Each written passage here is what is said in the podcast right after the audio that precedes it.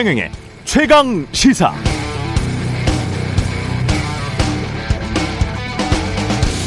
네, 제가 지금 읽어드리는 내용은 4월 15일 제가 오프닝을 했던 내용인데요. 잘 한번 들어보십시오. 윤석열 전 총장이 공정이라는 시대 정신을 완전히 자기 것으로 만들어 버렸다. 김종인 위원장이 이렇게 말했는데 이렇게 말한 걸로만 판단한다면 공정 담론이 윤석열 전 총장에 유리할 것 같지만 그렇지 않습니다. 오히려 불리합니다. 세익스피어의 소설 베니스의 상인에는 돈을 못 갚으면 사람의 살 1파운드를 베겠다는 샤일록이라는 상인이 등장하는데요. 그런데 피를 흘리지 않고 정확히 사람의 살만 베라는 재판관의 판결 때문에 이를 실행하지는 못하죠. 공정 담론과 관련해서 윤 전 총장이 불리한 이유는 윤 전 총장은 이미 검사로서 사람의 살을 베어버렸기 때문입니다. 이미 남의 죄를 재단했던 전력이 있는 상황에서 윤 전 총장의 장모, 부인의 각종 의혹이 다시 세상의 주목을 받게 된다면 그리고 이른바 조국 사태처럼 정확히 그때 그만큼 했듯이 그만한 양의 살을 베어야 공정한 것 아니냐는 민심의 요구가 거세진다면 이걸 과연 어떻게 감당할 수 있을까? 정치는 민심 또는 시대의 향배에 따라 변화하는 공정과 자유라는 사뭇 상반된 가치들의 최적의 균형점을 찾아가는 과정인데요. 그런데 윤 전 총장은 이미 공정의 화신으로 각인됐습니다. 이러면 불리합니다. 오히려 공정을 추구하면 추구할수록 스스로 공정의 수렁에 빠질 가능성이 농후합니다. 그러나 이 모든 불리함에도 불구하고 만약 민주당이 재보궐 선거 전후에 보였던 행태처럼 계속 안일하게 행동하면서 자멸한다면 공정에 관한 그 모두, 모든 불리한 조건도 극복될 가능성이 높습니다. 제가 다시 읽어드렸는데요. 이게 지금 4월 15일 오프닝 중 일부를 읽어드렸습니다. 12월 16일 오늘 더 유효한 것 같습니다.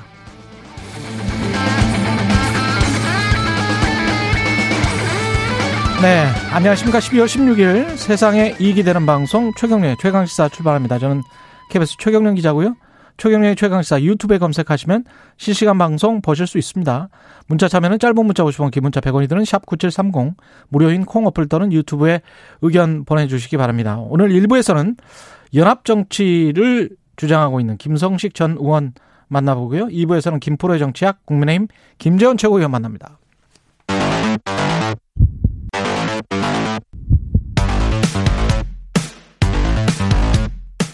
오늘 아침 가장 뜨거운 뉴스 뉴스 unboxing 자 뉴스 unboxing 시작합니다. 민동기 기자 김민하 평론가 나와 있습니다. 안녕하십니까? 안녕하십니까? 아, 오프닝 대방송이라는 또 기록을 세웠습니다. 네. 아, 저는 시대를 앞서가는 오프닝이다. 아니 4월달에 제가 예견을 분명히 했고 그게 그대로 재현되는 양상에 다시 한번 들춰봤습니다. 다소 이제 예. 자아도취적인 데가 있어요. 자아도취적인 데가 있죠. 아 쑥스럽군요. 죄송합니다. 겸손해야 되는, 원래 스타는 그런 게 있어야 예, 돼요. 네. 겸손해야 되는데 죄송합니다. 예. 일상 회복이 이제 스톱이 됐습니다. 예. 네. 정부가 이제 고강도 사회적 거리두기 시행을 어제 공식화했습니다. 음. 오늘 오전에 브리핑을 가질 예정인데요. 연말까지 2주간 적용할 거리두기 강화안 하고요. 소상공인 자영업자 손실보상 방안을 발표할 예정입니다. 지금 언론 보도를 보니까 사적 모임은 현행 수도권은 6명, 비수도권은 8명으로 되어 있거든요. 4명으로 제한하는 방안이 유력하다 이렇게 보도를 하고 있고요. 그리고 식당, 카페 등 다중이용시설 영업시간은 오후 9시까지로 제한하는 방안이 유력하다 이런 내용들이 많습니다. 다만 업종별로는 영업시간에 차등을 둘 방침이라고 하고요. 다만 그 사적 모임 인원 제한과 관련해서는 아직 정부가 최종 방침을 못 정한 것으로 보이는데 수도권은 4명, 비수도권은 6명으로 할지 아니면 전국적으로 4명 이하로 할지를 두고 막판 고심 중이라고 합니다. 아, 이르면 이번 주말부터 시행하고요. 2주 정도 시행한 후에 유행 상황에 따라서 연장 여부를 결정할 방침인데 또 정부가 당정 협의에서 영업 시간 제한뿐만 아니라 인원 제한도 보정할 수 있도록 손실보상법 시행령을 개정하겠다 이런 방침도 밝혔습니다. 그러니까 이게 어 아무래도 지금 상황이 이제 뭐 심각하다 이건 뭐 누구나 알고 있는 사실이고 그래서 원래는 이제 내일 발표할 이제 예정이었는데 오늘로 앞당긴 거거든요. 그래서 최대한 그래도 어쨌든 방향을 결정했으면 결정을 빨라야 된다고 생각하고요. 그리고 이제 아무래도 자영업자 단체나 이런 데서는 지금 크게 반발을 하고 있습니다. 그래서 광화문에서 지금 뭐 대형 집회를 할 것이다. 아, 22일 날 뭐 할 것이다. 뭐 이런 얘기 나오고 있는데 근데 이제 이게 아무래도 뭐 여러모로 자영업자들에 대한 고통이나 이런 것들을 다시 이제 좀 어, 안겨줄 수밖에 없는 문제가 있어서 지금 말씀하신 대로 당정협이나 이런 걸 통해 가지고 더 이제 더 많이 보상해 줄 수 있는 방안을 찾는 게 중요한 것 같고 이걸 넘어서 가지고 정치권의 합의나 이런 것도 필요할 것 같고요. 그리고 오늘 이제 신문을 보는데 어, 보수 언론 같은 경우에는 정치 방역을 하다가 실패한 거다 이렇게 평가를 하고 있어요. 그런데 음. 저는 정부가 당연히 이제 실기한 거에 대해서 그리고 제대로 준비를 하지 않은 상황에서 일상적 단계 회복에 들어섰다라는 거에 대해서는 이제 뭐 평가할 수 있고 비판할 수 있다고 보는데 그게 정치 방역을 했기 때문이냐 여긴 저는 의문을 제기해야 된다고 봅니다. 왜냐하면 도, 돌이켜 보시면 지난 여름 가을 쭉 지나는 과정에서 이 정치권은 물론이고 뭐 언론도 다들 이런 이 사회적 거리두기를 계속해서는 심하다. 그렇죠. 예. 유지 불가능하다. 옥죄기식 방역 때문에 자영업자들 고통이 너무 심하다. 음. 이거 하지 말고 단계적 일상회복 하자라고 다 입을 모아서 얘기했거든요. 예. 그때 그렇게 주장했던 신문들입니다. 음. 저는 이게 신문이 무슨 뭐 이렇게 방역을 책임져야 된다고 생각하지는 않지만 적어도 이게 그러면 그게 정치 방역에 의한 거냐. 음. 그 정치 방역이라고 한다면 그 정치 방역의 이익을 다 담당한 거잖아요. 그러면 언론도. 저는 그렇게 접근해서는 이 문제를 제대로 볼 수가 없는 것이기 때문에 예. 좀 제대로 비판할 것은 비판하고 또 대안을 같이 만들고 이런 게 필요하다고 봅니다. 오늘 일부 신문 보도를 보면은 예. 불과 한 서너 달 전에 음. 자신들이 보도했던 내용을 정면으로 부인하고 있는 내용들이 많습니다. 근데 우리 언론이 가장 심한 게 특히 이런 부분이 이제 경제 정책에서 나타나는데요. 제발 그 원인과 결과를 바로 직선적으로 연결시키지 않았으면 좋겠어요. 최소한 다섯 가지 이상의 요인이 있고 딜레마적 상황이 늘 있습니다. 그리고 구조 환경이 있고 거기에 이제 플레이어 정부랄지 정치인이랄지 특히 또 언론도 지금 그렇죠. 어떤 영향을 미치거든요. 심리적으로 봤을 때. 이런 것들을 전반적으로 좀 생각해서 외국 언론들처럼 여러 가지의 요인들을 함께 이야기를 하면서 정부 비판을 하지 말라는 게 아니고요. 정부를 비판을 제대로 해야 된다는 거예요. 그렇습니다. 그래야 아프다는 겁니다. 근데 계속 이렇게 언론이 한쪽 언론은 계속 정치적으로만 보여버리면 그러면 정부가 아파하지를 않아요.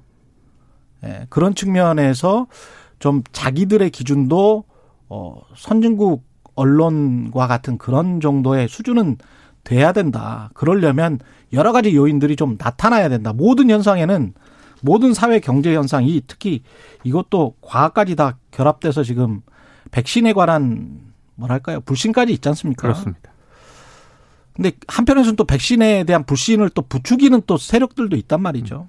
온갖 얘기가 다 나오고 있어요. 백신에 예. 대한 가짜 뉴스를 여기서 다 소개해 드릴 수는 없는 거지만 오히려 그렇죠. 그게 이제 가짜 뉴스를 퍼뜨리는 결과가 될 거기 때문에 예. 온갖 얘기가 다 나오는데 이것도 사실 이 방역 당국과 정부가 이러한 이제 어, 백신에 대한 어떤 불안감이나 이런 걸 해소하기 위해서 여러 가지 정책을 또 써야 되고 노력을 해야 되는 건 사실이지만 음. 그러한 것들을 또 언론이나 또는 이제 뭐 일부 이제 세력들이 그렇게 재생산하고 뭐 이런 것에 대해서는 또 강력하게 비판을 해야 되는 거거든요. 그 모든 것을 그냥 또 다 어떤 정부가 잘못해갖고 생긴 일이다라고만 하는 것은 또 일면적인 것만 보는 것이기 때문에 왜 그렇게 됐는가를 이 어, 진실한 어떤 영역에서 짚는 게 저는 필요하다고 생각합니다. 제가 한 가지만 예를 들어드릴게요. 백신의 부작용이 분명히 100만 명에 서너 명 정도로 나타나죠. 그렇죠? 근데 백신을 안 맞고 10대, 20대가 가령 걸렸어요. 네. 코로나에 걸렸는데 그 이후에 미각이 상실돼서 지금 brain fog라는 어떤 현상이 나타나는 것에 관해 의사들도 굉장히 걱정을 하고 있거든요. 근데 관련된 보도 혹시 들어보셨어요? 후유증에 후유증에 대해서 관한 네. 관련된 보도를 혹시 들어보셨어요? 음, 거의 없어요, 한국에서는. 네. 부작용에 관해서만 이야기를 하고 외신에서 있거든요. 정보를 얻는 그럼요. 네. 음. 아니 지금 논문들에서도 계속 지금 나오고 있고 제가 의사 그 분들이 많기 때문에 주변에서 계속 듣고 있는데 관련해서 그러면은 이- 이것이 주는 편익과 손해, 이것이 주는 또 백신이 주는 부작용과 어떤 이익 이런 것들을 좀 균형적으로 보도가 나와야 될 텐데 전혀 과학적이지도 아- 않고 공정하지도 않습니다. 이거는 뭐 하자는 건지 모르겠습니다. 예. 이렇게 에, 한쪽 방향으로 몰아버리면 그러면 사회가 그 다음 정부에서도 정말 어떤 정부가 들어서든 간에 이런 식으로는 안 했으면 좋겠어요. 예. 뭔가 우리가 좀 앞으로 나아가고 잘 되고 안정되고 어, 잘 살려고 하는 거잖아요. 언론 활동도. 그렇습니다. 예. 김건희 씨 관련된 허위 경력 의혹 논란 그리고 윤석열 후보는 화를 냈다가 나중에는 시적절하다. 김건희 씨 발언에 관해서 이렇게 어, 어제 이야기를 김건희 했네요. 씨 인터뷰가 두 군데서 나왔습니다. 연합뉴스 인터뷰인데요. 허위 경력 의혹 논란에 대해서 사실관계 여부를 떠나 국민 여러분께 심려를 끝 끼쳐드린 점에 대해서 사과할 의향이 있다. 처음에는 의향이 있다라고 얘기를 했다가 음. 곧바로 사과드린다. 이렇게 이제 좀 입장을 바꿨고요. 예. 어, 윤석열 후보의 배우자로서 공개 활동을 언제 시작하느냐 이런 연합뉴스 기자 질문에 아직 드릴 말씀이 없다 이렇게 얘기를 했습니다. 김의겸 열린민주당 의원이 어제 김건희 씨와 관련해서 YTN이 인터뷰를 하지 않았습니까? 그 YTN 기자에게 이렇게 이제 뭐 공격적인 질문을 좀 했겠죠. 근데 음. 그 과정에서 당신도 기자도 털면 안 나올 줄 아느냐 뭐 이런 얘기를 했다라고 하고요. 예. 이거를 어, 굉장히 지금 YTN에서도 보도를 할지 말지 신중하게 검토를 하고 있다. 이런 얘기를 김의겸 의원의 주장을 주장인데 그렇게 한 거죠. 예, YTN이 이거 관련해서는 그 녹취록이 분명히 있을 텐데. 녹취 파일을 가지고 있습니다. 예. 예. 예, 그래서 그래서 또 YTN은 김의겸 의원의 이런 말에 대해서는 또 음.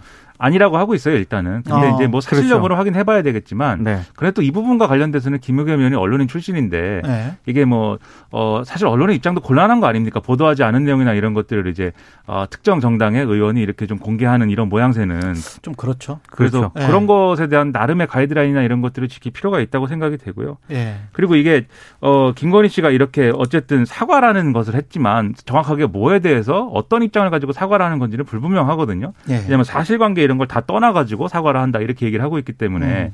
그래서 사과라는 게 이걸로 끝날 것 같지 않고 추가적인 윤석열 후보 본인의 입장 표명이나 이런 게 있어야 될 것 같은데 어제는 일단 지금 말씀하신 대로 이제 어 적절한 어, 표명 이의사 표명이라고 적절한 태도라고 생각한다라고 얘기를 했습니다.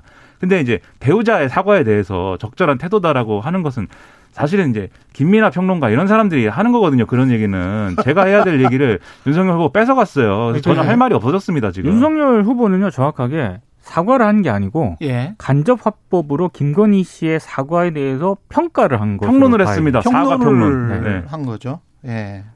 그러니까 본인 입장이 있어야 되는데 음. 조만간 이것에 대한 입장 표명을 해야 된다고 봅니다. 아, 이거는 그냥 넘어가기가 지금 쉽지 않을 것 같은데요. 허위 경력 의혹이 한두 개가 아니라서. 예. 그러니까 지금 이 재직 증명서 자체에 대한 의혹이나 이런 것들도 이걸 커지고 있는 거잖아요. 위조한 게 아니냐 이렇게까지 지금 보도가 되고 있기 때문에 그리고 어제 윤석열 후보 같은 경우에는 음. 앞서 말씀하신 것처럼 오전에는 굉장히 격앙된 반응을 보였거든요. 예. 그 기자들이 여당이 이제 채용 비리를 언급을 하지 않았습니까? 여기에 대해서 시간 강사라는 건 전공을 봐서 공개 채용하는 게 아니다. 채용 비리라고 하는데 이런 자료를 보고 뽑는 뽑는 게 아니다라고 얘기를 했는데 음. 사실관계가 조금 다른 그런 부분이 있습니다. 실제로 어, 뭐 서류가 미비하더라도 채용 비리로 바로 연결 지을 수 없다는 그런 논리로도 해석이 될 수 있기 때문에 예. 어제 뭐 전국 교수 노조라든가 한국 비정규직 교수 노조가 여기에 대해서 또 비판하는 성명을 곧바로 발표를 했거든요. 예. 오전에 굉장히 격앙된 반응을 보였고 뭐 뉴스라든가 이를 통해 다 아시겠지만 옆에 이제 주변의 보좌진들이 말리는데도 막 기자들한테 굉장히 격앙된 반응을 보였다가 또 김건희 씨가 사과라니까 오후에는 이제 약간 논평하는 식으로도 약간 후퇴하는 모습을 보였거든요. 음. 이런 자세를 보고도 조금 윤석열 후보도 좀 갈팡질팡하는 게 아니냐 이런 또 비판도 나오고 있습니다. 지금 말씀하신 그 오전의 그 태도는 잘못한 게 없다는 태도죠. 다들 뭐 이렇게 시간 강사든지 겸임 교수든지 이런 식으로 허위 경력을 제출해 가지고 마치 이렇게 해온 것처럼 그렇게 얘기를 한 건데 그건 사실이 아니고요. 그 공개 채용이 아니라고 해서 허위 이력이나 뭐 이런 거를 제출해도 되는 게 아닌 거죠. 그건 오히려 이제 지금까지 이제 그런 식으로 시간 강사라든가 겸임 교수를 해온 분들에 대한 모욕인 것이고 그리고 이게 또 아까 말씀드리다 말한 게 이제 재직증명서와 관련된 실제적인 의혹이 커지고 있습니다. 이 재직증명서와 관련돼서 이 단체의 이 협회의 회장을 지냈다는 사람들도 모른다라고 하는 거고 심지어 이 재직증명서를 발급해 준 걸로 도장이 찍 도장이 찍혀 있는 인물도 예. 이거는 모른다고 하는 거잖아요. 음. 그럼 이게 어디서 왔냐라는 의문이 지금 커지고 있는 거거든요. 예. 그런 상황인데 예. 계속 이렇게 아 어떤 뭐 어, 다들 얘를 다들 이렇게 뭐 하는데 왜 나만 문제 삼느냐는 듯한 그러한 태도를 보이면서 음. 여기에 대해서 얘기를 하는 것은 굉장히 적절치가 않고 오히려 이 문제가 될 만한 그런 발언이었습니다 오전 발언이 만약 김건희 씨 사과가 없었으면은 예. 이거 오늘 엄청난 얘기가 됐을 거예요 아마 이건 음. 말도 안 되는 얘기를 한 겁니다 윤석열 후보가 예. 그리고 우리가 신정아 씨 사건 기억하지만 동국대 교수 그 취업할 때 네. 그런 사건이었잖아요.